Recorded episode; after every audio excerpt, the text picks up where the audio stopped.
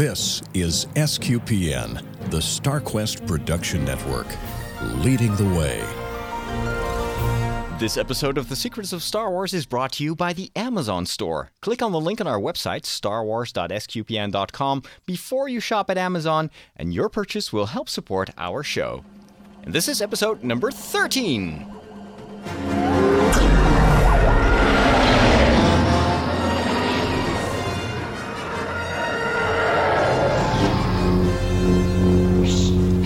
Welcome back to a new episode of The Secrets of Star Wars, the podcast that is entirely dedicated to the new Star Wars movies.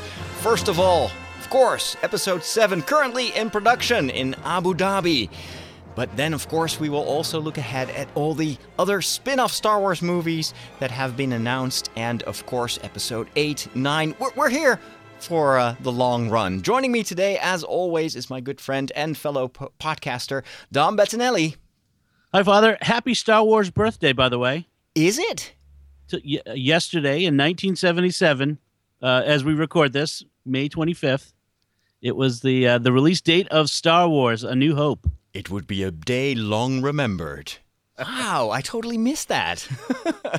Fantastic. Well, uh, that's that's yet another occasion for us, or another reason to uh, to record a new episode. But of course, the the biggest reason is that we have an avalanche of Star Wars news now that Star Wars is officially um, being filmed. It is currently in production. How cool is that, Dom?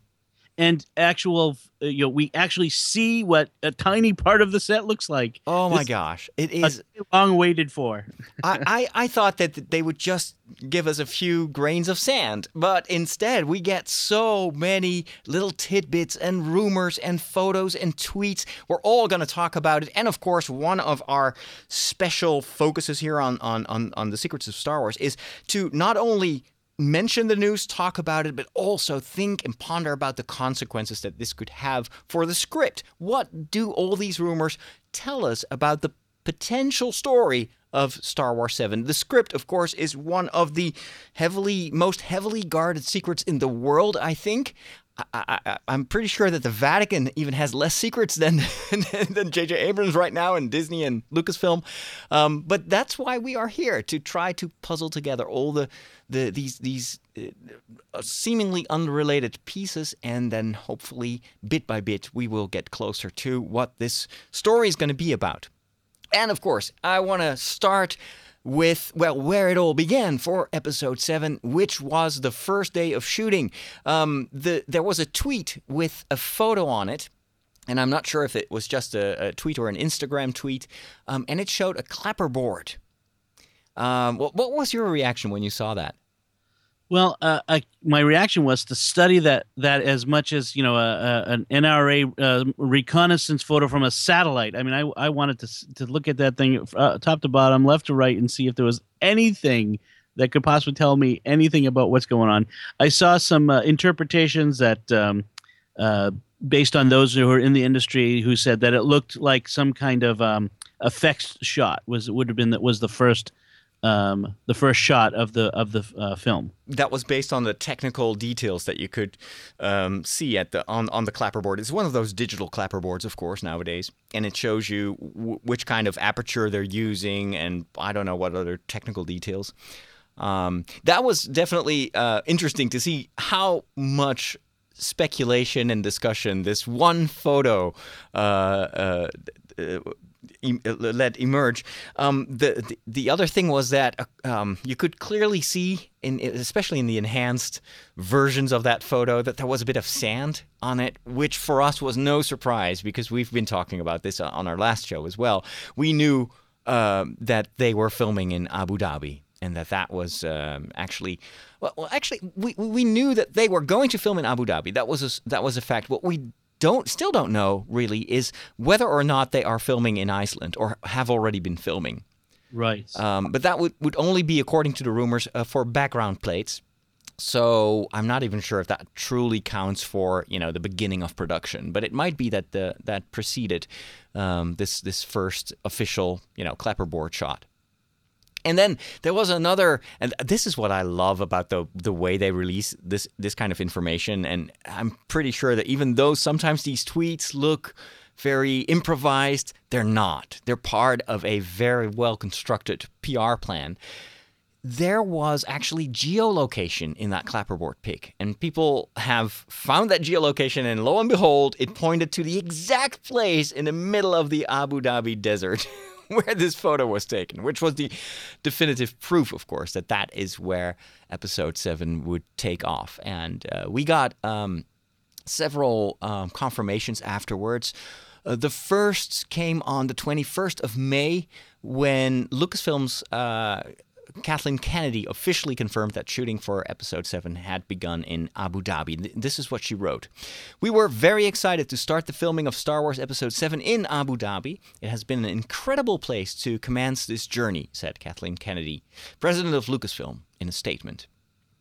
Um, and then um, various news sources got word. Uh, I think this was originally via uh, Variety that um, one of the reasons to film in Abu Dhabi um, instead of Tunisia, where previously um, the, the, Tatooine was filmed, was that there was a 30% production rebate. So there were uh, lots of tax advantages to uh, to film there. Not to mention, of course, that uh, the political situation in Abu Dhabi is a lot more stable than than it is in Tunisia right now. And it looks the same. I mean, it's sand dunes. How much, you know, local variety of sand dunes can you can you have? So I'm pretty sure that we're not going to see the difference. In Tatooine, then you know, it's a big planet. There could be all kinds of different. That's true. Yes. but I guess that we'll just see a lot of sand. That's basically it. And then we might also have some enhancements uh, of the environment with, you know, cities and just like um, George Lucas did for the special editions. I don't even dare to mention the special editions anymore. They seem to be so much out of favor for of, of almost any Star Wars fan that I know. People are more and more asking for uh, a, a reissue of the original un altered uh, uh, Star Wars movies, uh, four, five, and six. And there was a rumor, and this was a, not a very reliable rumor, um, that Lucas, Lucasfilm or Disney now is actually uh, looking into the possibilities of reissuing the original Star Wars movies. George Lucas said that they had been destroyed in the process of um, enhancing those shots and, and, and they scanned in all the original uh, footage that they had had or at least some a few reels. Um, and a lot was in a very very bad state. And so according to george lucas well they did so much repair work that the original version does not exist anymore. And so there, there, there, have been these fans that have been retrograding the Star Wars movie. Did you see that? I, I saw some some footage on, on YouTube, and it is amazing how they've been able to take out everything that was added for the special editions using all sorts of different sources, even including um, like um, eight millimeter prints that, that, that individuals have in their collection, and it's unbelievable. And, and to me, it, it it just it's an expression of the desire to see the movies as they were you know originally. And oh, i think it's also nostalgia right? We just want to have that experience. And, and, and of course it wasn't a perfect movie episode four, and they were working on a low budget. And nowadays, you know, with CGI, you could do so much better. But still, it's something that you know we saw when we were kids, and so you want to at least have access to that particular you know version of the movie, and and I don't know, it's, it's just something that we should not be robbed of. I guess, although uh, uh, from my point of view, the I'm okay with new the new CGI, you know, space battles and that sort of thing. Um, some of the plate shots were kind of uh, really obviously plate shots where yes. you know where you had overlays of the of the like uh, there was that one shot of the Millennium Falcon flying through Tie fighters, and you could see them, and in fact, one of them overlapped. Uh, there was mm-hmm. a there was an error in it. I'm okay with redoing the space, you know, CGI and that sort of stuff. Um, I would, although I would rather see like the originals, uh, the, the that didn't have the added elements, the story elements, the changes to the story. That's what that's the parts of the special editions that I kind of was like, oh, I don't know if that. Yeah, of course, the famous Han shot first and all that Oh, sort yeah. of stuff. And and it was kind of really in the prehistoric times of CGI and and things. Uh, technology has evolved so much. I, I'm pretty sure that if George Lucas had to do this again, it would look so much more realistic, and, and, and it would be much more difficult to to distinguish between what was orig- originally shot and what was added. Whereas with the current special editions, I'm I'm still every every enhanced shot. I'm like, ah, yeah, you can see it's fake. The very special edition. oh, who knows? They will make money uh, again and again and again with these movies. And if, if releasing the originals is, is one of the ways to do that, they will. They'll But keep selling it, and we'll keep buying it. but this is a tangent, of course. We we got to go back to the uh, to the current news and this upcoming movie, which is so exciting. Um, also on May the sixteenth, the same day that we got to see this picture of of the clapperboard, um, there was a, a another photo, and this was from a note that J.J. Abrams wrote. It was on this red piece of paper. Always interesting. Why the color red? It's usually the color that is used for scripts that are delivered on the day itself, on for you know the the the casting call, um, and it's it's printed on red paper so that you can't copy it easily. Of course, that is a tradition from the times that we didn't have cell phones, you know, because nowadays you just take a picture with your cell phone and who cares what color uh, it is? But um, uh, if you would put it on an old-fashioned photocopier, uh, the red color of the paper would um would be would turn black, and you wouldn't be able to read the text. So I'm not sure if that is uh, uh, uh, referring to that or whether it's just the only piece of paper that he had available in his office. Um, but it was a great little note in which he writes Dearest cast and crew, what an honor it is to work beside all of you on Star Wars Episode 7. I can't thank you enough for all work, past and future. Let's take good care of not just ourselves, but of each other. Amazing but true, the world awaits this film. Let's give them something great. Kisses, J.J. Abrams. I think it's it's it's uh, another sign of the way in which he approaches this. This is a dream come true for him. It and and uh, from what I've heard, uh, s- several sources say that he uh, was very stressed over the past few months in this whole process of getting the script ready. Uh, but now that he is actually working and he's filming, he is super excited and he loves just being there and being part of this of this dream. And I guess that's true for a lot of other actors as well. So it's it's uh, just amazing to see that they're uh, clearly having a, a great time. Um, and uh, around that same day, uh, even more rumors were uh, were launched or were starting to circulate, and one of them is very interesting. And I've not seen um, a confirmation of this, but it could very well be true. This is about those two, those female, or at least that one female role that still hadn't been cast. Remember that when we had this official photo, the black and white photo, and then there were people were a little bit um, irritated by the fact that it was only one new female role, um, and uh, some sources said, well, it's because they're not done casting, and um, on Star Wars Day, May the fourth, uh, J.J. Abrams in his little improvised video also said, you know, we're, we're looking forward to more casting announcements. Well, according to uh, Latino Review, which usually has some pretty good connections, two more uh, female roles have been uh, filled in, and I'll just I'll just read uh, part of this article here. Um, so first they start talking. So this is an article from uh, May 16. So this the same day that they were starting to film in Abu Dhabi, and they write. We when we started to get word that John Boyega was going to be cast in Star Wars, we started getting tips of him hanging around Pinewood Studios before we got the full on the on the full on reading photo. With the knowledge that that proximity may at this point be the best indicator of casting, uh, we think that we know of the two additional female roles we were waiting for. And they also confirmed that um, John Boyega, according to what they had heard, was on a flight right then to start shooting uh, in Abu Dhabi, which is something I totally missed. But it's very important, of course, for the for our story, our attempts to to try to piece together the, the puzzle. Um, if John Boyega is there in Abu Dhabi, then you know that, that we need to figure out what he's doing there story wise. So the, here are the two female roles that that uh, Latino Review is talking about. The first one, Katie Jarvis, an actress relatively unknown from Essex, uh, from and and she plays Mia in Fish Tank. It's a movie I've not seen. Um, uh, they say if if you've seen Fish Tank, you probably think this is a cool choice. She's a capable actress, but doesn't have a specific type of role that's been assigned to her persona. So since she's a very kind of new unknown actress, she could play anything. She's not typecast. And then the second one is a name that we've heard many times in the past, and it would be Maisie Richardson Sellers.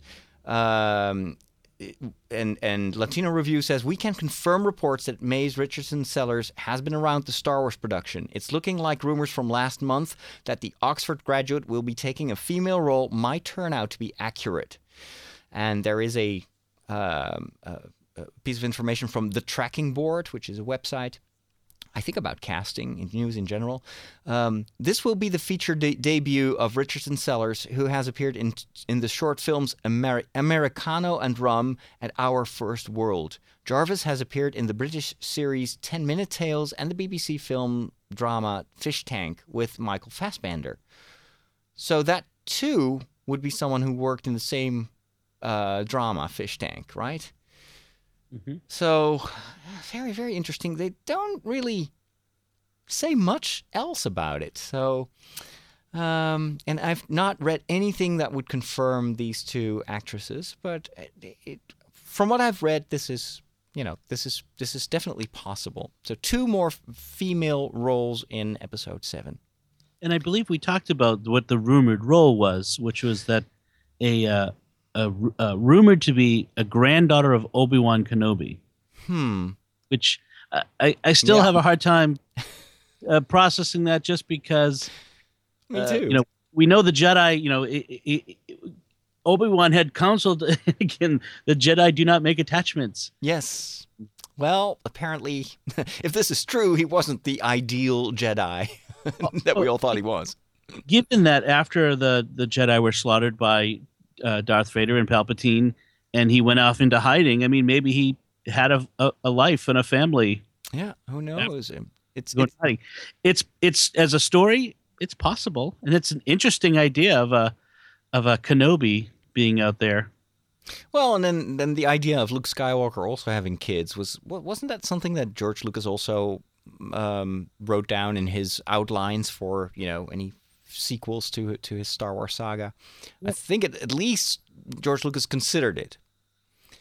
Um, but you, you kind of, I'm always like, I hope that they leave intact also this this let's say the Jedi ideal of these are celibate uh, uh, Jedi uh, knights. You know, there, there's something about this total dedication to the Force and to justice, etc. Um, and I don't know. It, it, I'd like to see both dimensions, perhaps. Sure. Well, uh, given given your own vocation, there, Father. There you go. That's of course I'm saying this as a Catholic priest. You'd be the Catholic Jedi. That's okay. I want to have my own vocation being at least similar to what you know the life of a Jedi. anyway, um, so then we had the biggest surprise, uh, as far as I'm concerned, yes. which was this totally unexpected video from the from a comp- full-fledged uh, set are in Abu Dhabi. And I think I, I messaged you very early in the morning. It's like, dude, did you see this? And then you wrote back like, uh, yeah, I've, re- I've re- rewatched it like 20 times. frame by frame. This, of course, is the Star Wars Force for Change video. And uh, what a surprise it was. And also, man, this is just one of those videos that, yeah, you have to freeze frame. Just to, to bring us back to that moment when that video first launched all over the web. Now it has been already watched two million and a half times, two and a half million times. By me. By, by then, it was just, you know, a couple of hundred when we first watched it. And this is Hi, how it it's, sounded. J.J. Uh, Abrams here on the set of Star Wars. Wars Episode 7 in lovely Abu Dhabi. Uh, all these people around that you, uh, you hear and, and see are, are, helping us make this movie, and it is an incredible thing. It's, it's just surreal uh, to be here uh, in this amazing place with these incredible people working on this film. Like, like a lot of you, I, I've been a Star Wars fan since I was a kid. So J.J. Abrams, of course, is standing there. And let me just some um, uh, every once in a while stop the video here to tell you what I think I'm, I'm seeing in the background. Because he's standing clearly in a marketplace, which jives with the rumors that we heard about uh, this old market that would be built, at least in one of the two locations in Abu Dhabi. You see um, what looks like two cooking spots there with big uh, round pans or whatever whatever it is. And and and you said is that a jawa on the right side of the screen like a uh, like a full grown jawa?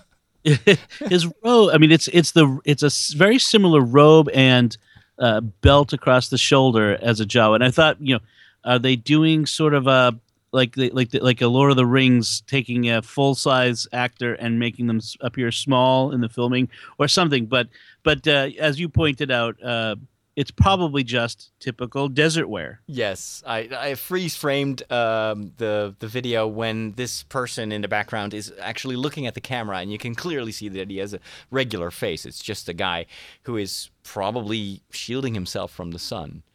For a second, when you were speculating about the Jawa thing, I was like, "Oh my gosh, let's let's hope that we don't discover that all the Jawas that we saw before in the Star Wars universe were actually kids, and that they were just you know punks who would soon turn into responsible, full-grown Jawas.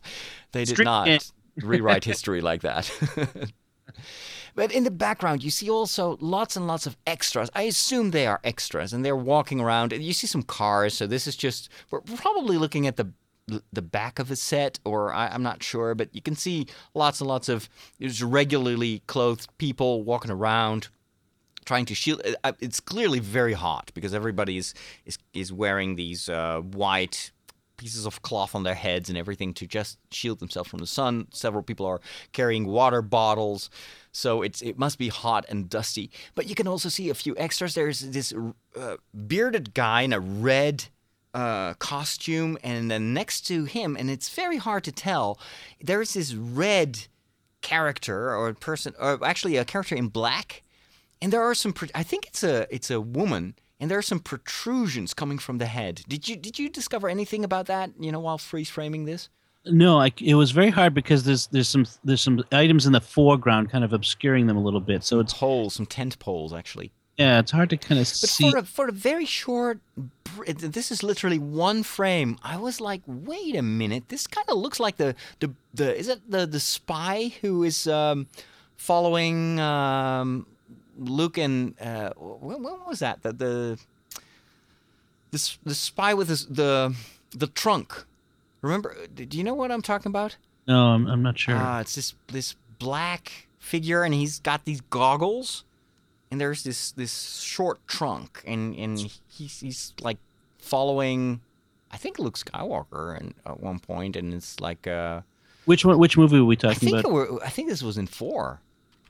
Mm. Um, in Mos Eisley. I think so. Yeah. I mean, I'm getting all confused, and some some of our listeners uh, complain that we're oh here we go. This is what uh, it's the Bothan spy. Yeah, the when they walked into when it, the, he was following him when they went into the, the, the Millennium Falcon right? and he talked into the communicator. Yeah, is, not this when, when Luke Skywalker wants to sell his uh, land speeder in order to get the funds? Right, right. So I'm seeing something that looks a bit like a trunk, and I mean it's the same kind of black, black robe. But again, I might be reading way too much in, in this, and I, I want to apologize to our, some of our listeners who think that we're not doing our homework because we mess up some things and we're talking about you know extended expanded universe characters without even realizing that Darth, what was it, Plagueis, is, is such an important character. I I have to apologize. I'm not very you know, versed in the expanded universe, but that's why we uh, enjoy the feedback of our listeners so much because you know together we know so much more than just the two of us. And I'm, I, I should be speaking about myself because obviously you know much more about about the expanded universe than I know. Well, a little bit. I've, uh, it's been a while since I've read some of those books. So let, let's um, let's move. Let's continue the video here, and I, I just want to say one more thing. Right behind J.J. Uh, Abrams uh, uh, behind his right shoulder. Um, well, his his right shoulder. For us, it's on the left side of the picture. You see something that looks like a big engine that could be an engine similar to the ones that we've seen in the pod racing, mm-hmm. and it's just sitting there. Um, probably for sale. So might be another like. Um, I, I wouldn't be surprised that we get a lot of um, like eh, hidden jokes about stuff referring to the other movies that we know, just because that's the kind of stuff that that J.J. Abrams loves to do. Let's see what else is he uh, telling us. that you, uh, you hear and, and see are, are helping us make this movie, and it is an incredible thing. It's, it's just surreal uh, to be here uh, in this amazing place with these incredible people working on this film. Like, like a lot of you, I, I've been a Star Wars fan since I was a kid, so it's truly a surreal thing to be working on this movie. I just, I can't believe it, and, and we're so grateful to all the Star Wars fans out there for their support and their patience that we would like to invite you to be part of the fun here. We want to put you in the movie.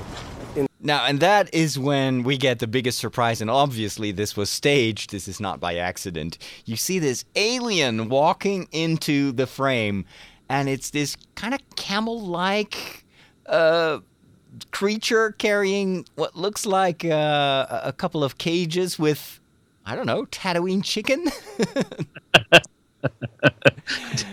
Tatooine chicken. It, it tastes like it tastes like chicken, I assume. But uh, it tastes like it tastes like sand people or bantha bantha pudu. well, is this an alien that we've ever seen before?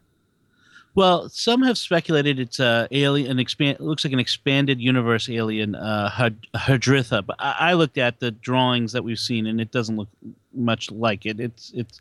I think this is just um, something brand new. I don't necessarily think that it's this is a major character. It's probably a background character. That's what I thought. Yes. in that uh, it's just you know that J.J. Abrams wants to kind of have a fun joke with the with the fans and just have this character walk through because that's what happens in Star Wars is fantastic creatures stumble you know c- kind of walk through screen the screen through the shot and uh and so that's this is Star Wars And uh, so, uh, according to the people that, that speculated that this might be an expanded universe character, uh, the the the description of the what is it, Had- Hadrochi or something? I'm not sure how you yeah it how you pronounce it. The, these were d- diminutive fur-covered cameloids with short brown hair covering their bodies and with thin arms and legs, shorter than the average human. The Hadrachi had a higher propensity for force sensitivity than most species. I think that's a little bit too much information for what is probably, like you say, uh, just a background character.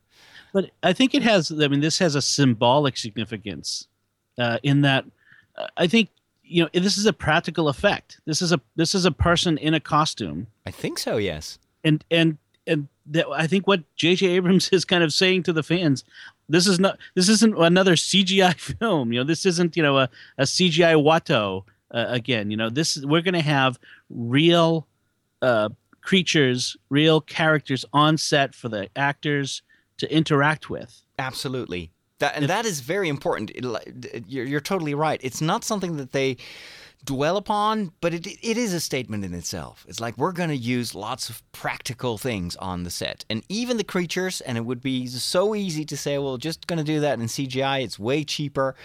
We're just going to put them right there and then. And and and I, the poor guy, he must be choking in there. I, I, I even have a hard time figuring out where it, where the head of the actor is because you see the hands and the, well, it's clearly not. The neck is too long for a for a human head to to to be in there. So perhaps the person is inside that cage with the black chickens. I'm thinking actually the head is probably in the part above the cage of the black the black chickens. It's like a slightly smaller part, and there's something round sort of inside. Um, and it, yeah. It would be about the right height for a person. It's it's a wonderful creation, though. I mean, I, I'm pretty sure that there is some kind of magic trick that makes it look like an alien, but there is there is actually a, just a human person in there.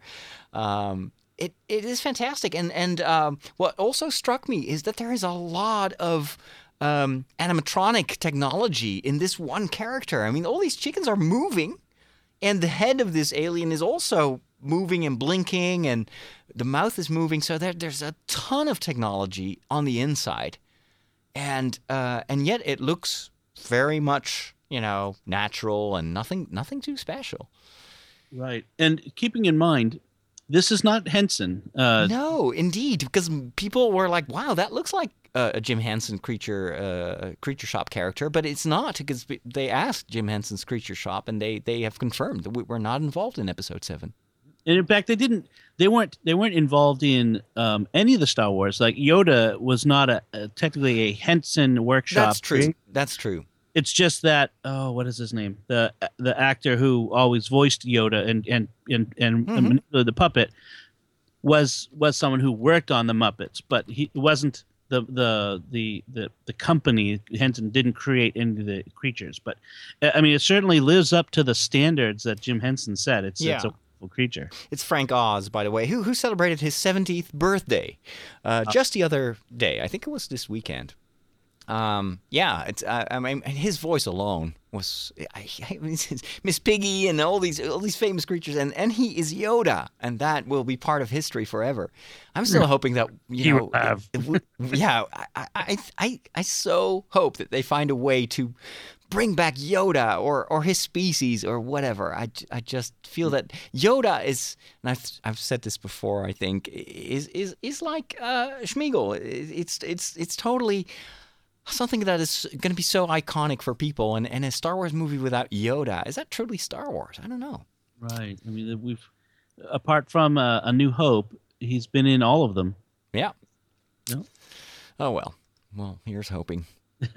um, let's see. The um, th- there was much more news, and a lot of this this other news uh, came through us uh, th- thanks to Facebook, social media, Twitter, um, Instagram photos. And uh, here is here's a very very interesting one. Uh, this is a photo that was that was posted just the other day of two um, stunt performers, uh, performers Florian Robin and Chloe Bruce, enjoying the Abu Dhabi sun as their work on location for episode seven comes to a close. And you see them training, and it looks very impressive. I mean, they're hanging. One of them is hanging uh, upside down, and and the uh, uh, the female stunt performer, uh, Chloe, she she does this amazing like I don't know karate pose, or it, it made me think of the of um, the, the the newer version of uh, Karate Kid, where where the uh, is it's actually um, uh, Will Smith's son, right? Who does this amazing like kicking movement where he has to like kick the bell for, for his training, and it's it's that that kind of karate, you know, martial arts kind of pose, and it looks fantastic. Any idea why they are there? What this could be? Well, um, what we've what we've heard, some rumors is that uh, so da- that Daisy Ridley's character, Daisy, the the one female lead, apart from uh, uh, Carrie Fisher, that we we've heard, uh, that her character is extremely gymnastic, Wow. and so that uh, that these um, two people plus a few others were on were there to uh, both to train with Daisy Ridley, but also to be well, at least one one or more of them to be stunt doubles for her and for others. That's certainly what I think is Yeah. uh, must be part of, of what they're doing there. Yes, and in fact, I don't know if you saw this. We hadn't talked before, but there's a supposedly a video of Daisy Ridley doing or or her her, her double doing a stunt. Really? I Yeah. have not seen that. Uh, it's it was tweeted by uh, GuerreStellari.net. So uh, uh, that's uh, I think it's French for Star Wars, and Oh, uh, on uh, Yeah. it was, and it's Uh, a it must be Italian. It's okay. Yes, Stellari. yes. Um, and so it's this YouTube video of, uh, and it's just it, it- from several different angles, and they're not in costume, so it's probably a training session, and it shows a young woman in a harness getting struck by what looks like sort of it's probably a, a, a wooden lightsaber, a, a training lightsaber, and then flying through the air backwards. And, Wow. and Oh, I'm I'm s- I'm going to that website right now and see if I can find it. Yeah. Uh, it I think it must be guerrestellari.net though, because the dot .com goes to uh, yes, uh, In- let me- domain thing. Uh, I think I've got the website here. Let me see what that that would be amazing. Like like uh, first like stunt footage. I've uh, I've sent you the link right to the YouTube actually. If you uh, in in Skype, excellent, so excellent. Yeah, I'll just click yeah. on that and. I'm going to discover this. I apologize to all of you that actually uh, are keeping up with all the Star Wars news. I guess I've just. Holy cow, that looks awesome!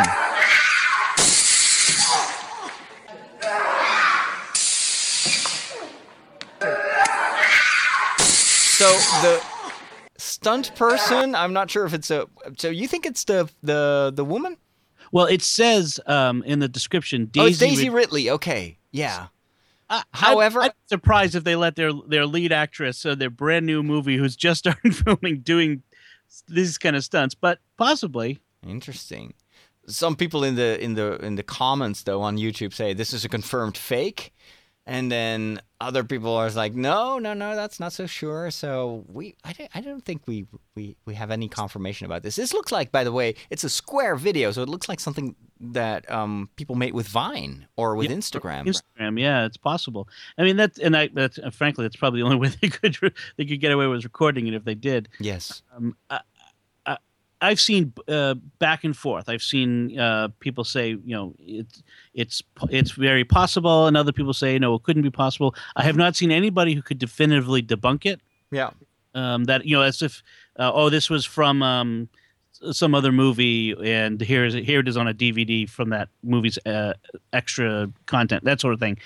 I mean, this is it's it's definitely possible, and you know, given that, that we have this Florian Robin and this Chloe Bruce and these other very gymnastic sorts of people who have been on the set in Abu Dhabi, talking about doing all kinds of action, and you know, the, the, here's a quote from one of them. Um, Mhm. An extra on the set of Star Wars 7 told me today was very exciting, very exhausting, really awesome. It was all about action today. Explosions were awesome, and Daisy, amazing like always, light on her feet, sharp face, beautiful, quick, and very polite. Um, so, so this, so apparently she's you know in these scenes where there's lots of action and explosions and stuff like that. So you know the, the idea of, you know, her being thrown back by an explosion. I mean, that's certainly not Fascinating, because it would mean if she truly is the daughter of Han and, and Leia, it, it she is a pretty badass daughter. she's, she, this sounds almost like a Jedi, or at least someone who's who's very very strong.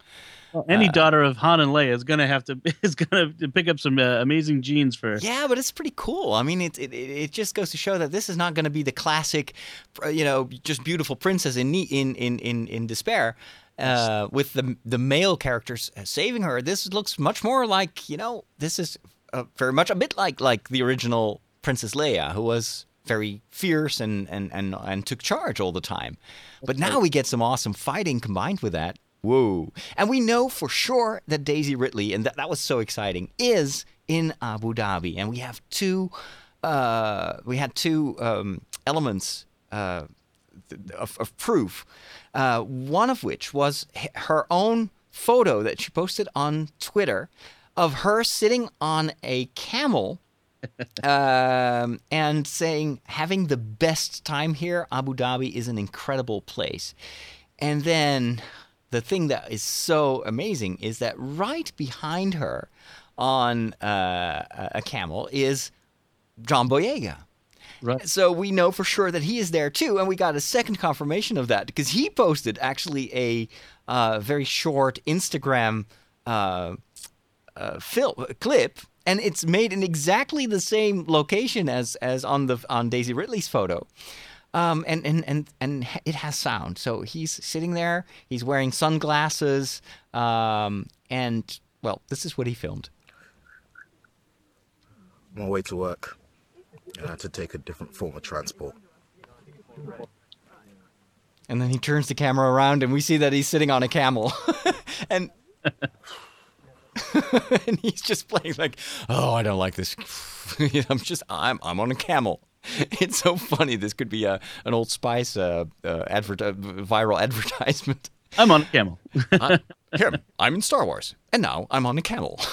but you see Daisy Ridley right in front of him. This is the kind of stuff that I love seeing. But the fact that John Boyega is also in Abu Dhabi, um, it uh, it seems it, it it concurs with some of the other rumors that say that actually it is both um, John Boyega and Daisy Ridley who have very important roles. Um, they're leads. They're not just you know minor characters, and we knew that from Daisy Ridley, but we did not have any confirmation about John Boyega's role. The fact that he's there. Yeah, I think he's going to be in in in he he's in this for the long run. I'm pretty sure that he will be uh, also in the other two movies. And I still think it would be cool if he would be, you know, Lando Calrissian's son. Calrissian Jr. How cool would that be? but that be that might be stretching it a little bit too much. Um, we also know um, that who is not there. Uh, we haven't heard about uh, uh, Carrie Fisher or Mark Hamill, but we know for sure that Carrie Fisher is not in Abu Dhabi because she was at a conference um, at the same time. And she actually did a lot of interviews about Star Wars and about Episode 7. And she said um, that uh, her filming will only start in a few weeks. That's interesting. She's she's not on Abu Dhabi. Still kind of jives with uh, my my very hypothetical uh, uh, script version that I that I uh, uh, gave last time on on the show. That Carrie Fisher would actually be on Coruscant or I don't know, just somewhere else. Um, but I, I, I, speculated at the time that it would be R two D two who would um, be the bring the call to adventure to Luke Skywalker by showing uh, another hologram, uh, very reminiscent of the one we saw saw in Star Wars Four, but that this time it would not be Carrie Fisher, but it would be Daisy Ridley. Uh, now I'm thinking, you know what? I still want that to happen. I still want R2D2 to show an, a hologram to Luke Skywalker, but yeah. perhaps it is Carrie Fisher. It's like I'm, you know, I couldn't, I couldn't join you, but I'm here. I need your help. You're our only hope. Right. I mean, we could speculate that Luke has returned to Tatooine, and this is why Daisy Ridley and John Boyega's characters are there for some reason to you know to, to contact to him. him. Yes, that's what I hope. Yeah, and they're bringing R two and C three PO to to to to talk to him. Uh, you know, although I wonder, you know, wouldn't wouldn't they be with Luke? I mean, they sort of belong to Luke, so that's that's the only thing I'm thinking about with that I one. I don't know. I don't know. Yeah, I mean, uh, the the well, R two is the is the you know the the the astromech droid for his uh, X wing, right? Yes, I know, but I mean before that he was actually um, Ben Kenobi's droid. So I don't know. They've changed ownership several times, and perhaps Luke Skywalker doesn't need. Oh, what's the use for a protocol droid on Tatooine? Well, he speaks speaks Bocce, but I'm sure that technology has evolved a little bit over the 30 years. So, although uh, Anakin did build him on on Tatooine, so that's true. Uh, true. Had some reason, I suppose. well, anyway, it's uh, what we do know now, and that is new information, is that since we have these stunt performers, we have these rumors about fights. That the, well, when you have protagonists fighting, there have to be opponents, right? There have to be.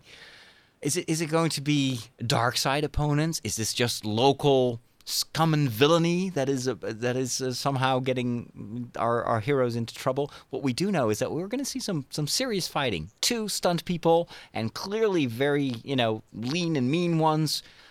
It's cool to know that Tatooine is not just going to be this kind of backwards, boring uh, sequence in a movie where mm-hmm. nothing really happens. Uh, uh, until the moment that they actually go to space and, and, and that's where the adventure starts. I think we're going to see quite some action on Tatooine and I think we're going to see it from the beginning. That's sort of a that's a that's a J.J. Abrams absolutely signature on on a movie like this. It's it starts off with a bang, then you'll have a little bit of a lull where you can kind of get the story set and then bang again. I yes. mean, it's just the way it is. Well, and, and, and I've said uh, before, and, and in my kind of uh, hypothetical plot line, I've tried to integrate this.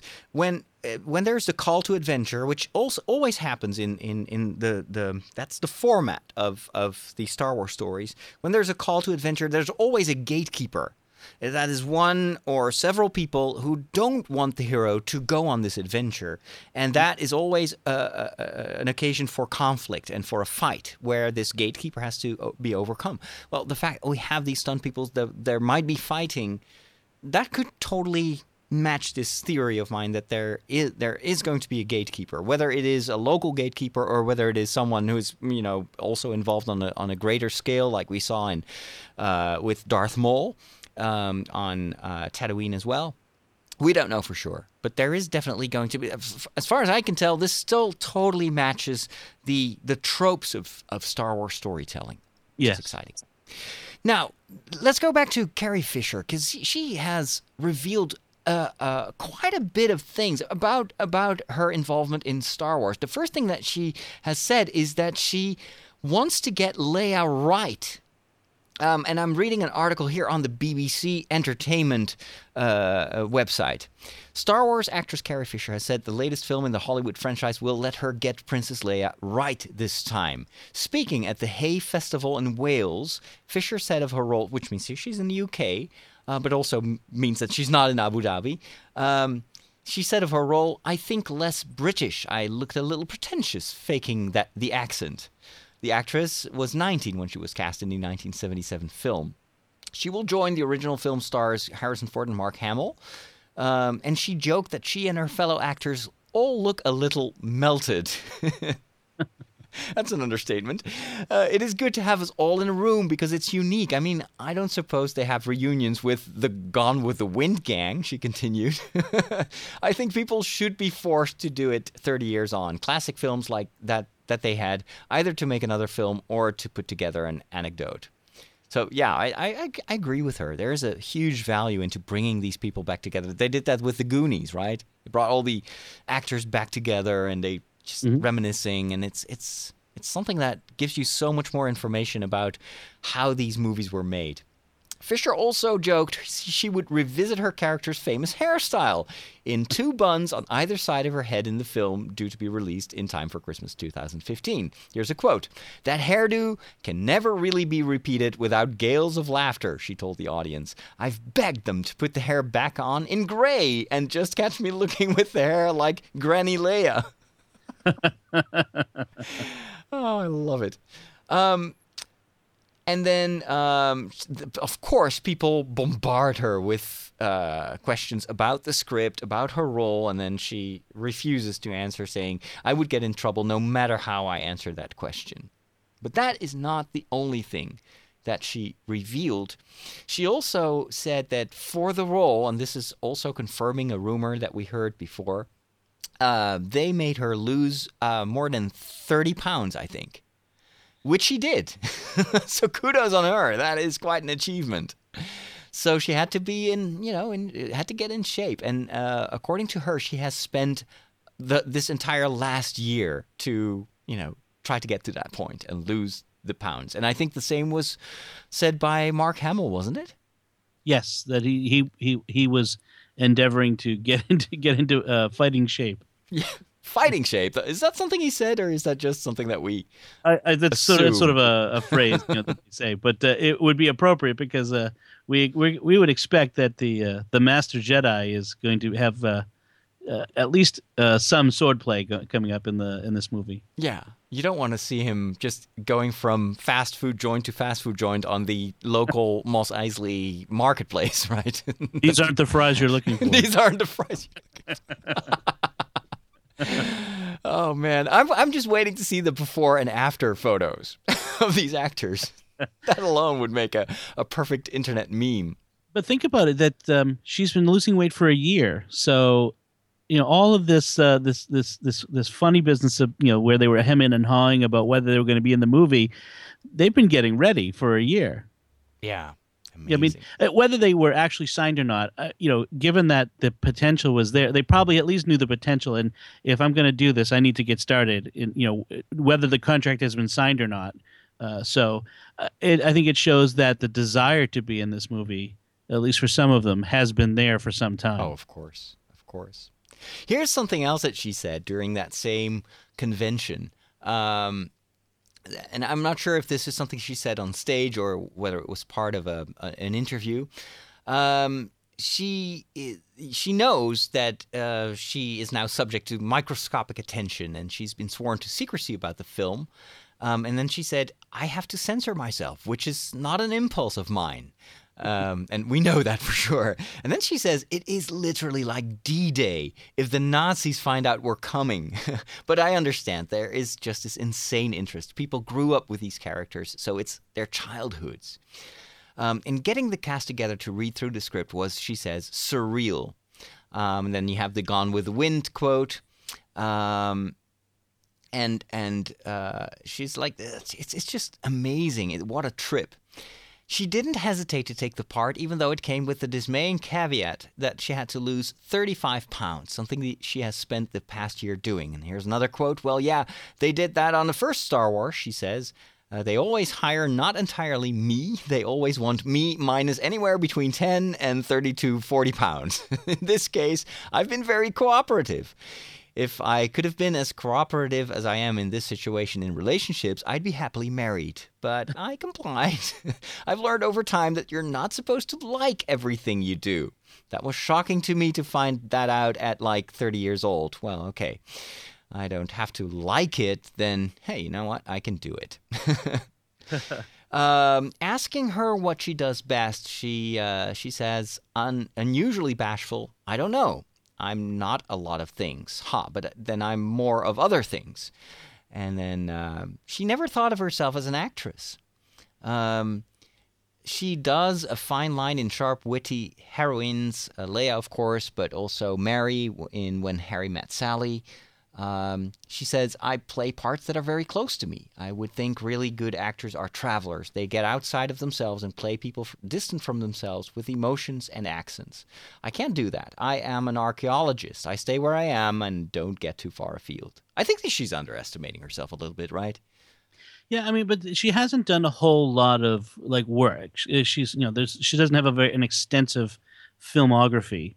Um, so I could see that. I mean, I've always thought this about actors is that either either there's someone who's more comfortable being someone else. I mean, the great actors, they they often seem like they're more comfortable being someone else, uh, and then they play all these different roles. And then you have the people who just kind of they don't stray far from their from their personality and and and and I think that's what she's trying to say is that you know when she seeks out a role she's not looking for something she's not looking to you know uh, like a like like Glenn Close does you know or Meryl Streep they're mm-hmm. playing these wildly different roles but she sort of seeks out and finds roles that are sort of you know her doing whatever this person does. I can see that in her. That's why uh, I hope that she still will have that same sense of humor written into yeah. her character because that yeah. totally uh, there's a certain levity to her. Uh, she's a princess, yes. Uh, she has a tremendous responsibility. She sees her home planet being destroyed, and yet she is kind of full of energy and and I hope that they somehow can bring that into her character right now. I I'm I'm, I'm a bit conflicted about what she says about uh, to th- to to know what I, what to think about what she says about her accent. I mean, it would be a bit strange to all of a sudden hear Princess Leia talking with a like a very strong American, you know, just Californian accent or something. Yeah, I never thought it was a. It, she had a, a, a, British accent though. That doesn't. Well, that's did. not something I would have ever said. Was that she had a an accent? Um, like I suppose it's just lack of an accent would was is the is, is what she had. I'm just trying to think now. I mean, the stench. I, I, I thought I'd, I'd, I'd smelt your stench here, blah, blah, blah. And the more you tighten your grip, the more. I, I, suppose it just sounds more enunciated to me than, than British. Yeah, yeah that, you're right about that. Yeah. Because the British do sound enunciate. Yeah, they enunciate much better than we do. But um, I, I guess, I guess, I mean, I, I w- it would be disconcerting to hear a different style from her. You know, it's interesting, you know, that when you talk about her, the wit of the character of Leia, I mean, uh, it'll be interesting to see, you know, from a from a 19 to 25 year old, because that's about the range we saw her mm-hmm. somewhere around there. Um, that that sort of um, young vim and vigor, very you know that that spunky spirit, and now at in a at a 30 years on, what how that comes across and, and and what that's like, and how they write for her this role because it can it can come across very differently from someone older. It can come across as you know cynical, whereas it was yes weary. So it'll be interesting to see how how uh, Princess Leia, whatever whatever her title is going to be in this new movie, how Leia's uh, you know personality comes across, and and for, and for that matter, Han and Luke. I mean, it'll be interesting mm-hmm. to see how have our these favorite characters have changed in 30 years what what how will they have made them progress or not progress uh, hopefully they've they've seasoned a bit. I mean, you know, what is is Han just a cranky old man now? no, I think he still has that sense of humor. Actually, I wouldn't be surprised if you would still call her princess or your highness. You know, you need to have some of that banter in this movie as well. And, and it will be awesome to hear it again. It'll be like it'll be like revisiting old yeah, friends after many years apart. Absolutely, absolutely. She did say some some some minor tidbits as well uh, uh, during that conference. Um, some of them tongue in cheek. Uh, she said that her favorite fil- moment filming the original trilogy was killing Jabba the Hutt, and she's hoping to have the opportunity at it again, as killing a giant monster is the only reason to become an actor. she also confirmed that she wears the gold bikini from Return of the Jedi every day, all the time. um, then she, uh, and this is interesting, as a scriptwriter, she was asked to evaluate the episode 7 script, which she couldn't comment on for fear of getting into trouble, but she did respond with, Hey, it's written by Lawrence Kasdan and J.J. Abrams. Do the math. so I love that. That is a clear indication that she thinks it's an awesome script. And of course, we don't doubt that. We yeah. don't dare to doubt that. now, uh, in other news, another rumor. It started like a rumor, and then we got more and more confirmation. This was, have you seen this? About um, uh, T- Thea and Liana Shengalaya. Uh, supposedly having filmed for four days on Star Wars Episode 7 in Abu Dhabi. Now, these are also known, these are two sisters, a twin, twin sisters, known as uh, the Healer twins. And if I look at their um, YouTube profile, um, it, they form an Indo jazz band based in Dubai with Oriental music fusions. Um, so that's that's interesting. Um, then they posted a photo um, on, I guess, Instagram, and there was a little bit of uh, um, go, going back and forth with the guys from uh, Jedi News UK. Uh, and they started with a, a, photo and then saying, after four days of shooting, bye bye Abu Dhabi. And then uh, Jedi News was awesome. Congrats. I know you can't talk about it, but we hope it went well. And then uh, they respond to that saying, it went well. Thank you. And then Jedi News uh, re- replies to that, you're coming to the UK for a Pinewood studio shoot? And then they answer, well, we never know. So this clearly indicates that there has been some, you know, talking between these two parties, and that this was all about Star Wars Seven. And um, I, th- I think there was some some more confirmation later on that these two are actually uh, part of, uh, uh, of of the scenes that were filmed in Abu Dhabi. And so these are we're talking about performers, singers. Mm-hmm. So I went to their YouTube uh, page, and I found actually one of their songs, and we'll just want to play a little bit uh, of this. And the song is called Snake in the Desert.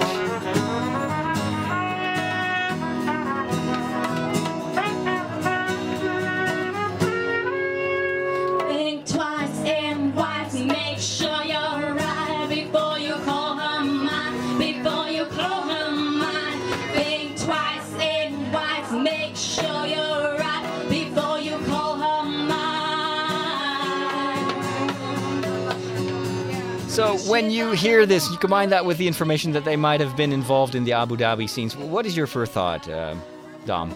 My first thought is uh, the Cantina has a new band. That's what I was thinking.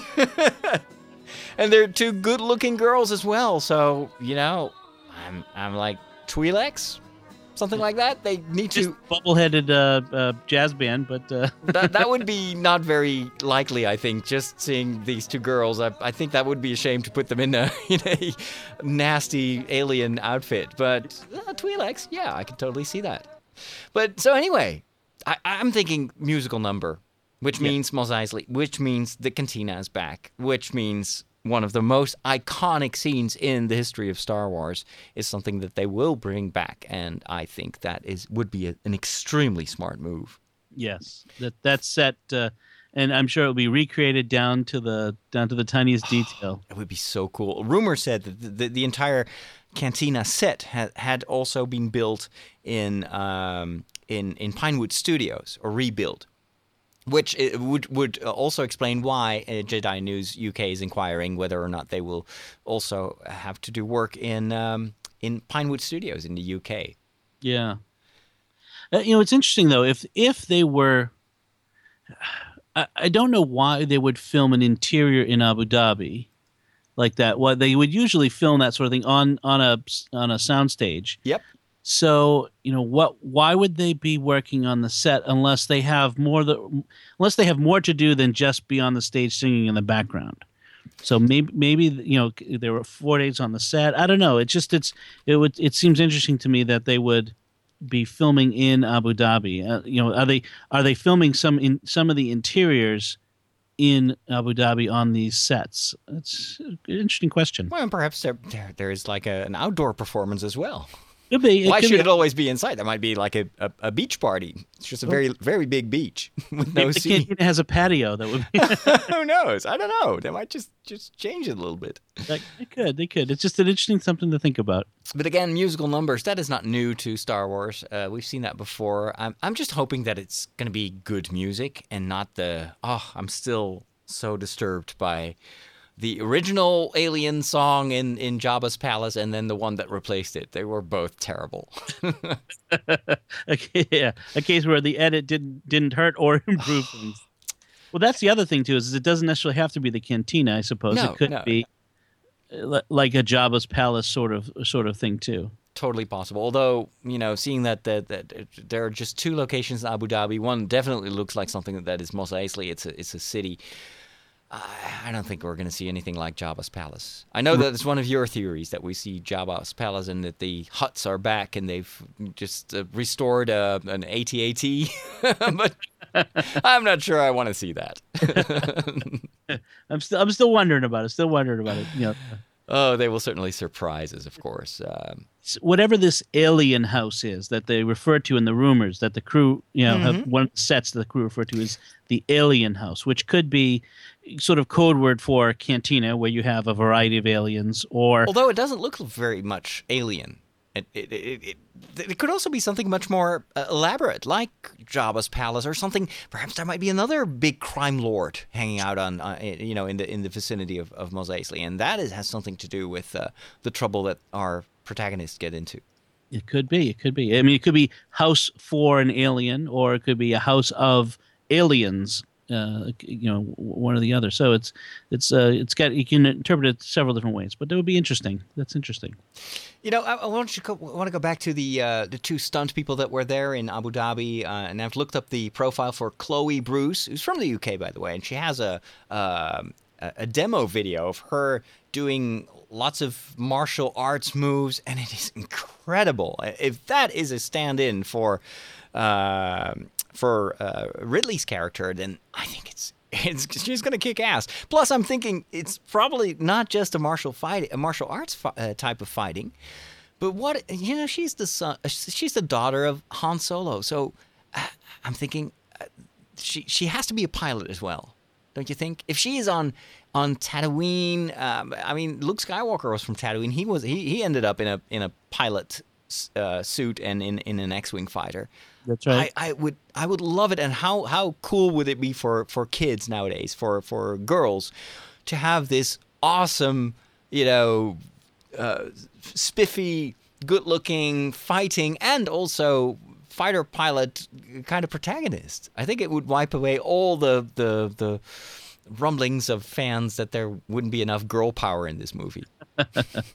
I think that would be awesome, and uh, it would be it would be great to see uh, uh, if if this Chloe Bruce is her stunt double to see some of the uh, the fighting style of uh, a daughter of Han and Leia, and uh, perhaps trained by Luke. Who knows? That would be, be a very interesting character. Amazing.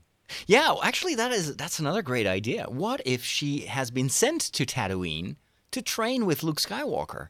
hmm and he's training her to become a Jedi. That might actually be part of the ongoing story. You know, George Lucas loved to put us in the middle of a story. So what if that is actually what's going on? She is there on Tatooine. Oh, you know what? That could be the case.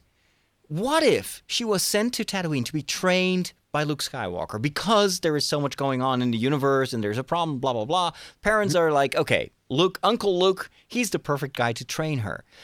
And then the call to action is not just for Luke Skywalker, but also for Daisy Ridley's character. And it is, and it, it might be R2D2 with a, a hologram of Princess Leia Like, I need the two of you. Come over now. And then, of course, they have to come back to whatever planet that Leia is on. And and what if she's like, okay, I'm sending the Millennium Falcon with Calrissian Jr. and he's going to pick you up in Mos Eisley. So go there And and, then and, and meet him at the cantina. and then when they get to Mos Eisley to meet him, that's when the, the as you say, the obstacle to the call to adventure uh, intervenes, and they have to escape from them and get to the the Falcon and and get away. Totally, and she might actually also have met a young boy. You know, the the um, uh, what's his name? The the guy who was one of the Weasleys.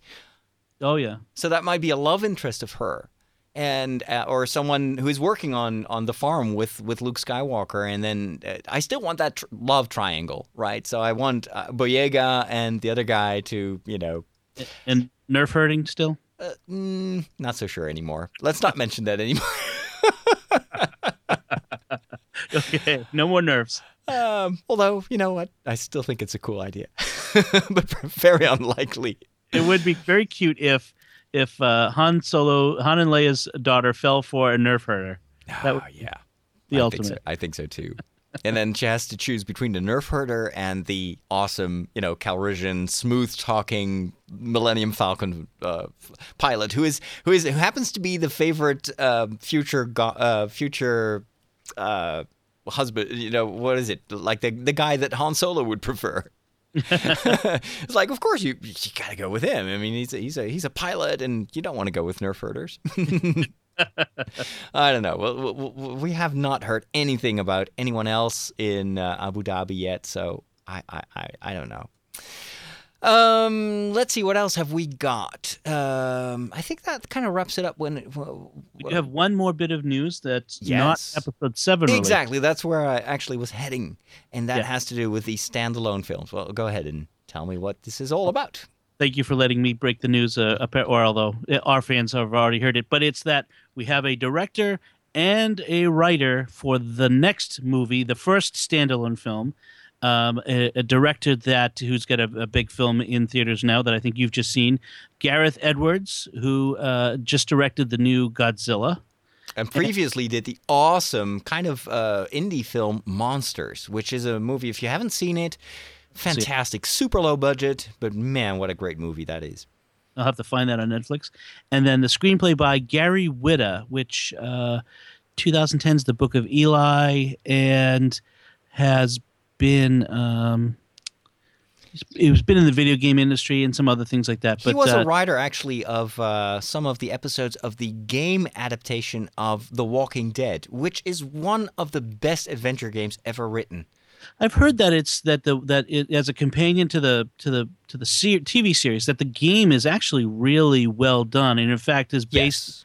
Based as as much on the uh, graphic novels as it is on the TV series. And it is so amazing what they are able to do, it, given the limitations of the type of you know these are Telltale games. They did the um, Back to the Future games, and um, this goes back to the original you know uh, Monkey Island uh, tradition.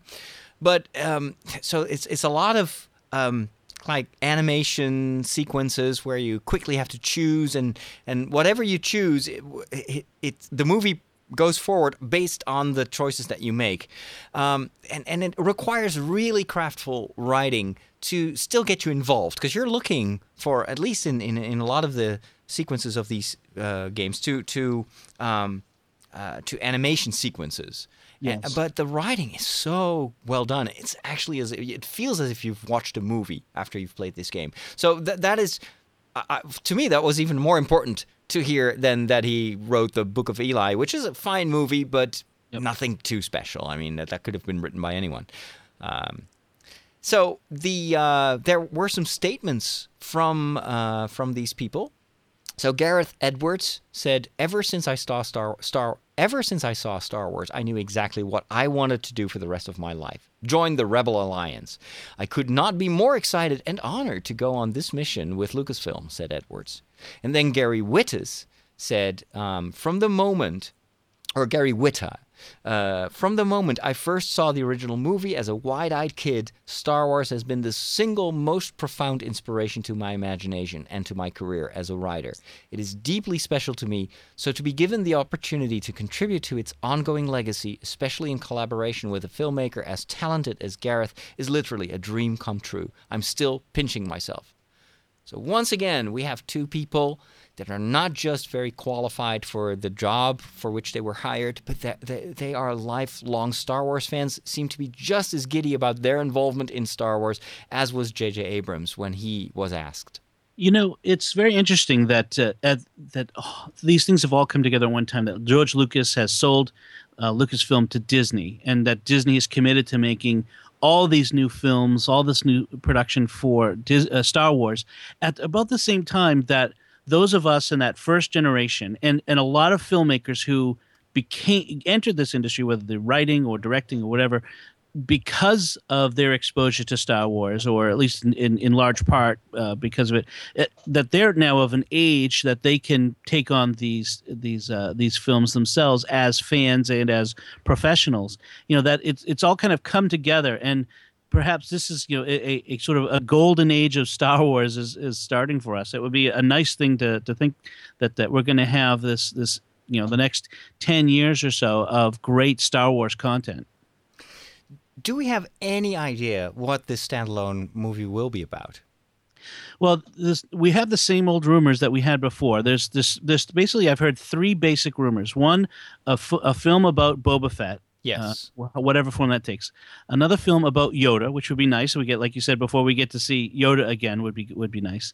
And then a film about um, uh, uh, Red Squadron, X-wing uh, Red Squadron. Uh, in fact, we've had some confirmation. We talked about this in our last episode uh, that a, an executive from the the game company Hasbro uh, revealed in an internal meeting that uh, you know some details. I'm trying to find my notes on that about um, future films because they they need to know this stuff in order to uh, start preparing the toys, I suppose. Um, and I don't have the the note here, but he talked about the three. Um, trilogy uh, movies, the mm-hmm. the tentpole movies we call them, and then the the spin-off films in between, and uh, at least one of them was was uh, code codenamed like Red Squadron or or Red something oh, or other. Red Five, I think it was. Um, and that's where some people are getting the idea that it's probably it, it possibly a uh, movie about X-wing, Red Squadron, uh, something like that. And it that, would definitely be the easiest storyline to probably uh, develop Oh, because yeah. it's it's it's like a surefire hit. It's something that can you can do anything with that. Um, you can either use lots of of uh, existing mm, elements from the time frame of four, five, and six, or you can just go completely beyond that and do something that is. Uh, they just need to fly to a place where no one else has been story wise, and you can do whatever you want. The fact that Edwards mentions that his his his dream was to join the Rebel Alliance kind of would would fit with this, you know, squadron red red squadron type of storyline. However, I'm also thinking I've I've just uh, seen um, Godzilla, which by the way is a very very well done monster movie. Um, it is filmed uh, in a way that is reminiscent of, of the golden era of Spielberg, and it's it's rare because the the, the last big monster movie, um, Cloverfield, had a lot of that. That was very trendy at the time. You know, the shaky camera, and it was all. It worked, but I'm I'm so glad to see that slowly the movie industry is going back to quality stuff. Let's if God gave us tripods, why not use one from time to time, right? so that Godzilla new Godzilla movie is is really feels like quality quality movie. Um, I, I'm not sure if all the Godzilla fans are happy. I'm I'm just a like a casual Godzilla fan. I thought it was a great movie. I, I loved it from the beginning to the end. Had a great time. It's also a movie that I want to see again. But I was thinking, you know, it's a it's a monster movie involving huge CGI monsters. Would they have hired him because of that? Uh, because because the movie are we going to see like um the hidden story of the Rancor or something like that featuring big monsters or or uh, is he hired because of his achievement with monsters where it was a, a very much more a, uh, like a personal story and it was kind of close up, personal. Was much about the interaction and relationships and that sort of stuff. it could be hard to kind of to, to guess what the movie is going to be like based on what the directors have done in the past. I mean, you think about before Peter Jackson did uh, the Lord of the Rings, you know, he mm-hmm. was known for or the Frighteners and some other movies, which were which were fine, which were you know decent movies, but nothing like the Lord of the Rings, for example. So I, I True, don't know that it, that we glean too much from And same, ha- the same is true, by the way, for for the uh, uh, various directors that were involved in the Harry Potter saga, where also a lot of them had. If, if you looked at their previous work, you would have never guessed that they would ever do uh, Harry Potter. Yeah. By the way, I found my note on the uh, the the this timeline of of uh, future films, and this was from a pres- an internal presentation at Hasbro. And this uh, th- it listed so 2015 episode s- seven, 2016 Boba Fett, 2017 episode eight, 2018 Solo, 2019 episode nine, and 2020 Red Five. So that's that. You know, again, rumor. Who knows what that means? So, uh, which one would be the first one? Boba Yoda? Fett. Oh, Boba Fett. Hmm. And we've heard that before. That yeah, the, but they were struggling with the character of Boba Fett, how to make him a hero, how to keep him mysterious. I mean, that's difficult. You could see you. I could see them moving things around and saying, "Well, you know what? Let's put off the Boba Fett one until we feel better about it, and let's do something that's going to be more of a guaranteed hit." Say, Mm-hmm. Yeah. right up front. Let's let's do an X-wing movie. Which well, it's I- kind of inconsequential, even if the movie doesn't do as well as they think. I mean, who, who doesn't really matter that much. It's about X-wing fighters, so it's Star Wars, and it's fine, you know. It's not that like like th- th- th- there's a risk doing a movie right away about Yoda or Boba Fett because if Yeah. they if it doesn't work, it could also taint the perception of the other Star Wars movies. exactly. So they need to have, I I would say, do something safe, something that will always be fine. Perhaps not excellent, but just fine. a little Top Gun in space or something Yeah, like that. that. would be great. I want to go back before we wrap things up with to that the the fuzzy uh, footage from uh, this stunt sequence that was Yeah. done, um, and it's, it's an Instagram video. So I found another article saying that this was actually posted by Ray Philip Santos, a stunt performer who, according to IMDb, is a member of the production staff on episode seven. So this is something he posted on Instagram. That is why people are so, you know, all over this, and this must be Star Wars. Um, there is a second photo uh, from tw- the 21st of May. It was tagged Dark Side, and you see, um, and this is a they used a heavy filter. You see actually a character with a painted face, and um, we don't know exactly what character, but it, it looks. Some people are guessing it's a Night Sister. I don't even know what that is. Is that a like a, a Star Wars alien? It, it might be maybe from something from Clone Wars. In fact, it kind of reminds me of one of the uh, the bad guys in Clone Wars. Uh, although, uh, you know, According to the Wikipedia, the Night Sisters were a sect of witches of Dathomir who embraced the usage of uh, dark, Oh, yeah. uh, dark force power. yep, yep, yep. Um, but it's definitely it's it's kind of uh, looks similar, but it again could be an extra. But this is coming from a stunt. Uh, people, someone who is involved in this in the stunts, so in the fighting, and, and this was just posted uh, a, a week after or two weeks after um, that first little animation sequence. Th- this was not taken down. So um, if this is about stunts, and this it looks as if this is to happening in a in a studio environment in Pinewood, I think, uh, in London. So it, could it be that this alien character tagged with dark side is actually one of the gatekeepers? Certainly possible. You know that uh, that's the enemy that uh, that's chasing them down. And that would be a very interesting than than what you know uh, what the story is behind this this kind of character. So dark side would you know dark side of the It force. could it could be a, a Sith, a female Sith Lord, like we've seen in in the Clone Wars uh, animated series. Very very interesting in, in, in any case, and uh, the fact that it, it was not retracted. Some people are like, oh man. Uh, yeah. The people, Lucasfilm is going to be, or, or, or Disney, they're going to be so upset about this. But what if this is all part of their overall master plan, their PR master plan? I cannot imagine that someone who is involved in Episode 7 would be able to post this without Disney knowing about this. And I, I personally think this is all part of something that they carefully plan out. And they even want this this mystery around these these things. And, and, and it, I, I think it's classic obfuscation, uh, and they want us to speculate about this so that we don't pry too much into other things that might be happening in London, right? Look over there, squirrel. Yeah, squirrel. Bantha poodoo.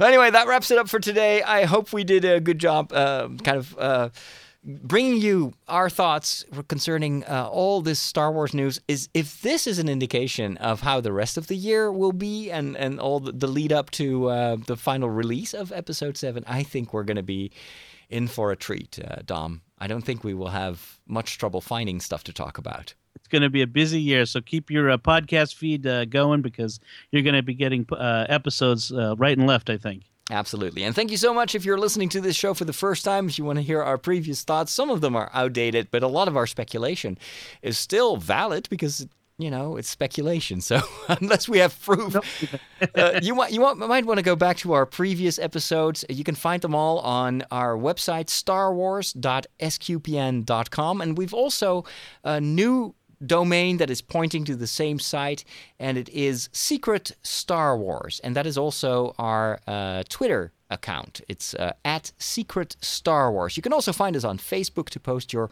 commentary on uh, and your, your, own personal thoughts.